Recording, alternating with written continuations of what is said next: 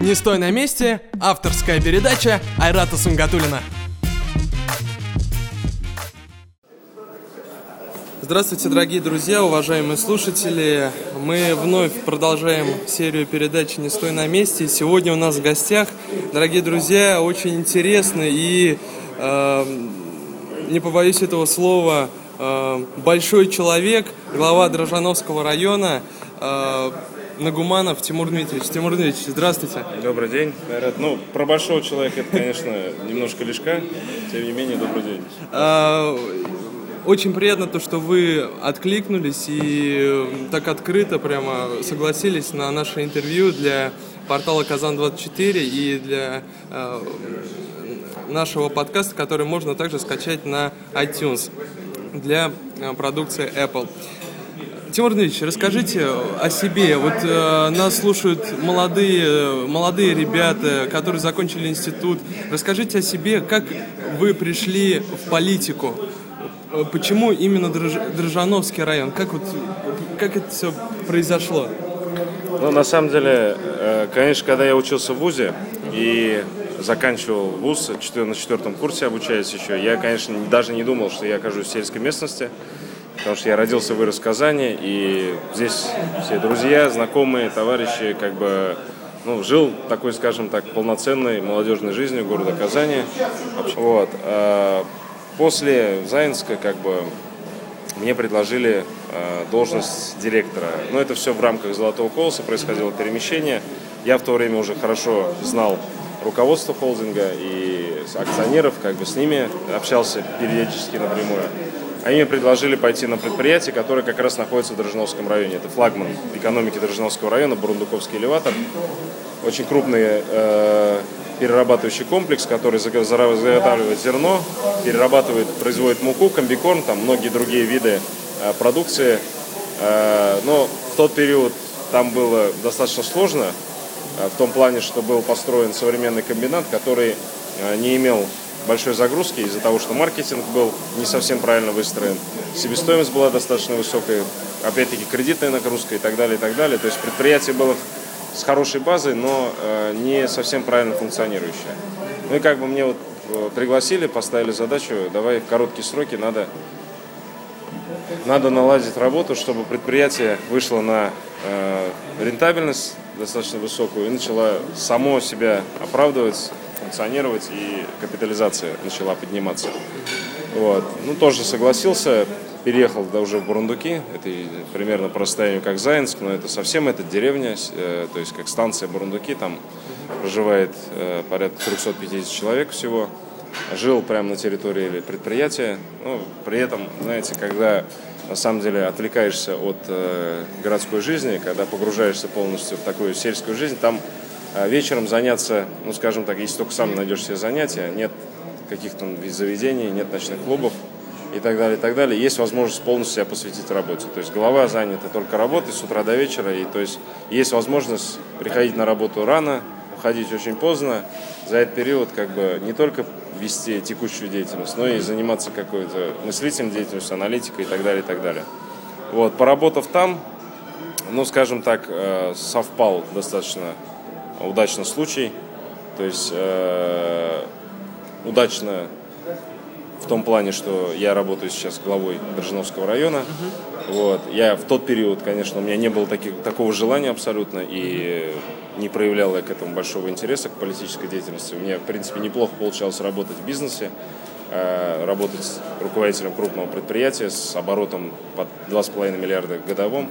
То есть это, в принципе, это достаточно хороший уровень. Мне тогда 24 года было. И вдруг началась обсуждаться кандидатура о том, что кого мы предложим на должность главы Дрожновского района депутатам, чтобы они могли выбрать. Вот. Но обсуждение шло достаточно активное. А, появилась моя кандидатура, так как я был одним из руководителей крупного предприятия на территории района. Но в тот период, э, насколько я понимаю, Митимир Шарипович, он принял такое очень э, нестандартное решение. То есть, э, несмотря на молодой возраст, он сказал, ну, в принципе, э, и в таком возрасте люди бывают правильными, грамотными. Если я говорит, вспоминаю себе, я тоже многое мог. Почему бы и нет, э, дать, попробовать дать шанс, то есть предложить депутатом, предложить ему поработать. Если он сможет, действительно, тогда он станет главой и будет э, продолжать свою деятельность. Вот. Мне это предложили, ну, как бы э, первый раз у меня был определенный шок. Я не совсем был к этому готов, потому что получалось так, что каждый раз, приходя на новое место работы, я не знал многих нюансов, не знал, как все функционирует, и все изучал по ходу. Но здесь уже совершенно другой уровень, то есть это большое количество людей, ответственности и так далее, и так далее. Но тем не менее, естественно, я согласился, вот, потому что было очень интересно. Ну и вот э, прошел этап сначала, был заместителем руководителя исполкома, потом прошел по выборам. И уже депутаты утвердили меня в должности главы. Вот, и... Вы помните вот этот первый день, когда вы сели в кресло, и э, какое вот ваше первое действие? Я думаю, что это, наверное, такой яркий момент э, в жизни, когда вот вы сели э, за кресло главы э, муниципального района, и вот какое ваше первое действие? Ну, действие, честно говоря, вот там поднял, поднял я ручку или трубку телефона ну или что-то, я, честно говоря, не помню, но на самом деле э, шел достаточно сложный период, то есть как бы с одной стороны э, глава это должность не назначаемая, это выбранная должность, поэтому с момента, как я начал работать э, в администрации Дружиновского района, в исполкоме, потом в совете, э, до того, как стать главой, прошло полгода. Естественно, мне надо было заниматься, во-первых, текущей деятельностью района, во-вторых, заниматься надо было выборами, то есть уже политической работой и так далее, и так далее. Ну, сам, на самом деле, самое первое, я как финансист по образованию, я как бы пригласил к себе, ну, естественно, я познакомился с коллективом, познакомился с заместителями, объявил им всем, что никто не должен писать заявление, что продолжим работать, по ходу будем смотреть, если кто-то с э, кем-то у нас не получится, скажем так, работать нормально, кому-то не понравится мой стиль руководства, либо э, я посчитаю, что они не соответствуют тем должностям, которые занимают.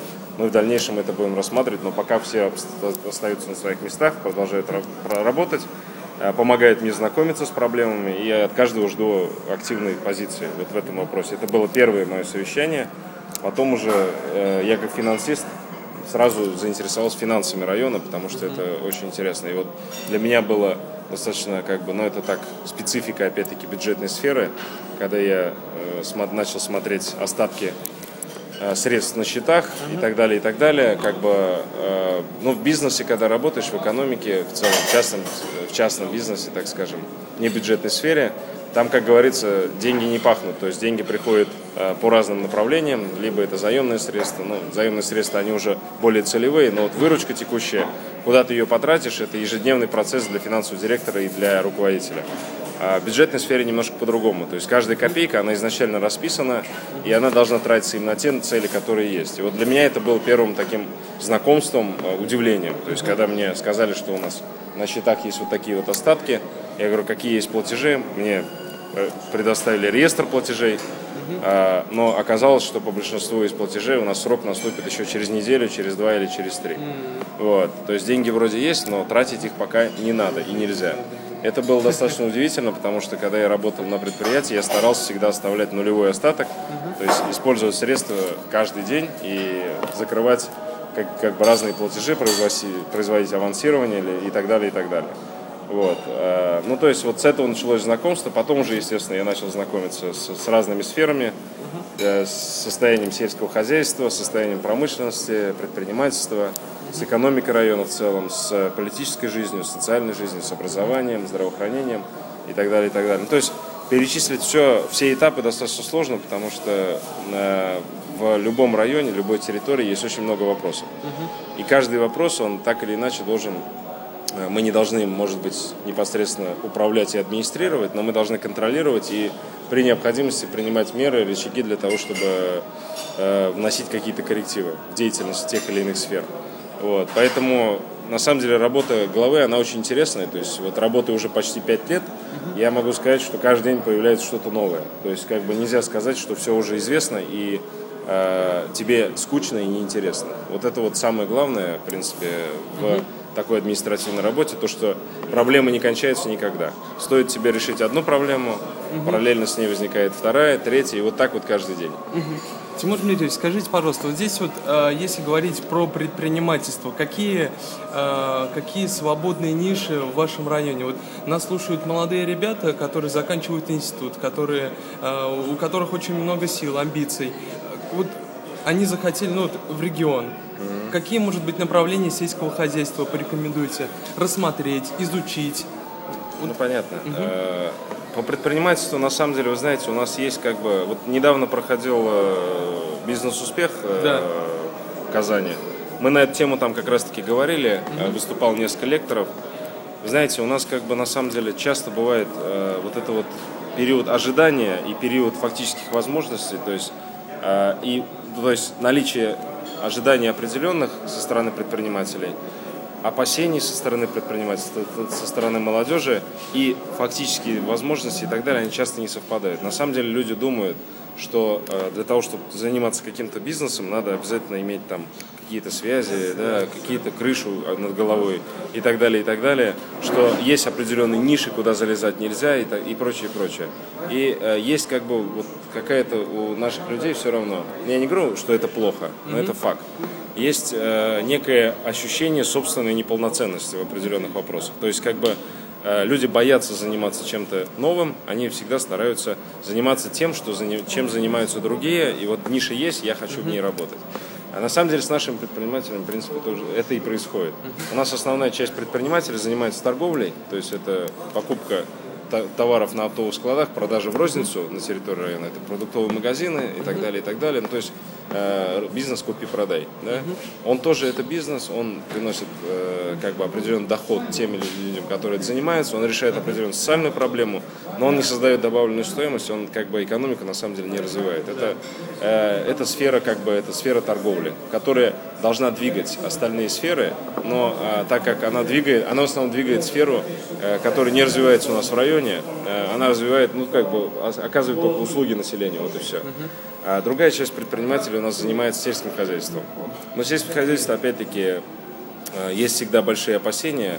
Как бы, на самом деле у нас получается, что львиная доля, на самом деле, продукции, то есть большая, большой объем продукции сельского хозяйства в России в целом, и в Татарстане тем более, производится именно в частных подворьях, производится людьми э, в каждом дворе, предпринимателями, которые этим занимаются. То есть большой объем молока, мяса, картофеля, э, производится именно в частных подворьях. Но э, сегодня при этом основной объем потребления, который мы видим в городах, он у нас представлен, скажем так, крупными сетями и какими-то оптовыми продавцами либо производителями, то есть переработчиками. И вот эта вот связка, она практически не налажена. То есть я еще раз могу повторить, большое количество продукции производится в сельском хозяйстве, в сельской местности, частниками, предпринимателями. И здесь огромная ниша э, в том плане, что вот эта продукция, она э, доходит до конечных потребителей, до горожан с очень большим плечом. Крестьянин продает свою продукцию за бесценок, потому что она у нее не конкурентоспособная, она не всегда отвечает стандартам качества. Он- а крестьянин, как правило, не знает и не хочет знать, и не умеет, как ее произвести правильно, как ее предложить на рынок и так далее, и так далее. При этом э, горожане хотят покупать э, уже готовую, переработанную, отвечающую определенным требованиям, стандартам продукцию. И вот эту связку э, сегодня как бы в ней работают достаточно большой, это большой сектор, в котором работают как крупные компании, так и э, более мелкие. И на самом деле э, в нашем районе вот эта сфера, она развивается не так хорошо. То есть у нас большой объем продукции, который мы производим, она отгружается за пределы. Это города, это Ульяновск, он всего в 70 километрах. Это в Казань часть уходит, Чебоксары. И уже там она доводится до кондиции, так скажем, и уже продается на рынок. Поэтому на самом деле сфер э, очень много. Сферы, это и сфера услуг, это и сфера производства. Э, на самом деле убедить и заставить предпринимателя заниматься производством и создавать добавленную стоимость, это бывает достаточно всегда сложно, потому что люди как бы не верят в свои силы, не верят в то, что у них получится, боятся брать на себя какие-то дополнительные финансовые обязательства и так далее, и так далее. И вот это вот э, во многом тормозит. Поэтому я... Но предприниматель сам по себе предпринимать, да, и мне кажется, его заставлять не нужно, он должен сам взять и начать работать. Да, да, однозначно. Но э, предприниматели, как бы, которые вот у нас хотят чем-то заниматься, мы им стараемся, конечно же, подсказать. Мы, естественно, э, ни в коем случае не можем ему диктовать, что, дорогой, занимайся вот этим, это прибыльно. Если чиновник говорит, что это прибыльно, как бы, ну, может быть, он сделал определенные расчеты, но э, сам предприниматель должен производить расчеты. То есть мы ни в коем случае не можем навязывать те или иные сферы. Мы можем просто показывать направление, где у нас есть проблемы. И человек уже сам должен определяться. Но я говорю, у нас э, уровень развития, то есть люди как бы хотят идти по простому пути хотят купить, продать, купить, продать, купить, продать и так много раз снять определенную сверху э, прибыль и на эту прибыль э, существовать. Но э, перспектива в этом бизнесе, конечно, она не столь высокая, и тем более есть э, большая ниша, я говорю, востребованной продукции, которая может производиться, в принципе, по любым направлениям, вот, которую на самом деле мы вот пытаемся создавать, но идет это не так. Но молодым людям, которые, говорите, э, интересуются, они слушают, на самом деле надо дерзать, э, надо, во-первых, э, отдавать себе отчет, то, что все-таки э, наши люди население планеты делится на определенные категории. Кто, кому-то дано быть успешным предпринимателем, ну, генетически, так скажем. Кому-то дано быть успешным менеджером, не в своем бизнесе, возможно, но быть успешным управленцем, специалистом своего дела. Кому-то дано быть э, успешным э, специалистом узкого направления. А кто-то, может быть, э, будет хорошим художником, поэтам и так далее, и так далее. Поэтому, конечно же, всем в предпринимательстве кидаться смысла никакого нет. Ну, конечно, да. Но если внутри человек чувствует силы, чувствует интерес, надо идти вперед. У нас очень часто люди говорят, а, мы вот боимся, мы вроде хотим, но мы боимся начать. Ну, знаете, если ты хочешь, надо начинать. Я не знаю ни одного примера, как бы, честно говоря, чтобы вот человек, который действительно хотел что-то развить, у которого есть желание, какие-то идеи современные, цели, он этого не добивался. У нас э, преград абсолютно практически нет. Мы их сами создаем угу. подсознательно, и свои неудачи мы, как правило, часто списываем на эти преграды. Ага. Тимур Дмитриевич, вот э, в преддверии универсиады 2013 э, и Ментимир Шарипович активно развивает и Болгар, и Свиярск. Э, в Дрожановском районе какие-то направления в сфере туризма развиваются? Возможно, какие-то яркие места, либо э, инфраструктура туристическая? Есть ли такое? Ну, вы знаете, как бы Э, развитие туризма – это сфера, на самом деле, очень сложная. Вот э, мэрия Казани занимается этим вопросом уже очень долго. Э, постепенно приближаясь к тем цифрам, которые они себе ставили много лет назад. Э, я знаю, что команда Ильсура Раисовича очень активно в этом направлении работает, и работает правительство в этом направлении. Старается сделать Казань, в первую очередь, уже давно угу. центром, куда бы приезжали туристы, которые бы интересовались э, достопримечательностями, памятниками и так далее, и так далее. Потому что действительно у иностранцев есть интерес к России, но они боятся приехать в Россию. Они боятся инфраструктуры, э, отсутствия инфраструктуры, менталитета, как бы боятся, в конце концов, за свою безопасность. Чтобы не встретить медведя на дороге. Да, да. Вот. Но э, очень много сделано в Казани, но пока вот э, любого казанца спроси, большинство казанцев сразу найдут кучу примеров, почему Казань это не туристически неразвитый город. Хотя, на самом деле, я знаю, какая огромная работа ведется. А, Тимошаевич активно взялся, на самом деле, за Свиярск и Булгар. Там проделана просто колоссальная работа, и наверняка я уверен, что через определенное время это будет Меккой, куда будут действительно приезжать люди, а, паломники, будут приезжать просто туристы, которым будет интересно. Это будет здорово очень в связке с городом, Казанью э, работать и так далее, и так далее. Вот. Но э, как бы на самом деле развитие туризма, то есть должна быть определенная какая-то фишка, Угу. Просто построить отель в чистом поле и сказать, у нас классно, приезжайте, у нас тут спится хорошо. Ну, тебе вряд ли кто-то приедет. Надо понимать, сегодня люди хотят уже чего-то интересного. Вот. У нас э, в районе как бы есть, конечно, определенные интересные моменты, определенные э, места, но э, вот эти, именно этим направлением мы пока активно не занимаемся, потому что я э, на ближайшие перспективы, честно говоря, больших, э, скажем так, плюсов не вижу. И не вижу особой перспективы в развитии данного направления. Все-таки э, не все территории республики должны быть туристическими мекками. Это, это надо понимать. Если бы мы были на берегу океана там, или моря, да, вся республика выстроена, и каждая территория старалась бы развить туристический бизнес, да, конечно, этим стоило бы заниматься. Вот. Но когда э, надо соотносить свои возможности, мы никогда не сможем конкурировать с булгарами или с Вияжском в плане э, исторических памятников, в плане наличия культуры, искусства определенного, в плане истории. Вот. Но есть определенные нюансы, скажем так, у нас есть уже определенные мысли, э, есть люди, которые притягивают э, как бы приезжих людей, есть объекты, которые притягивают людей. Я думаю, что все это будет развиваться, но пока вот акцента на этом мы не делаем.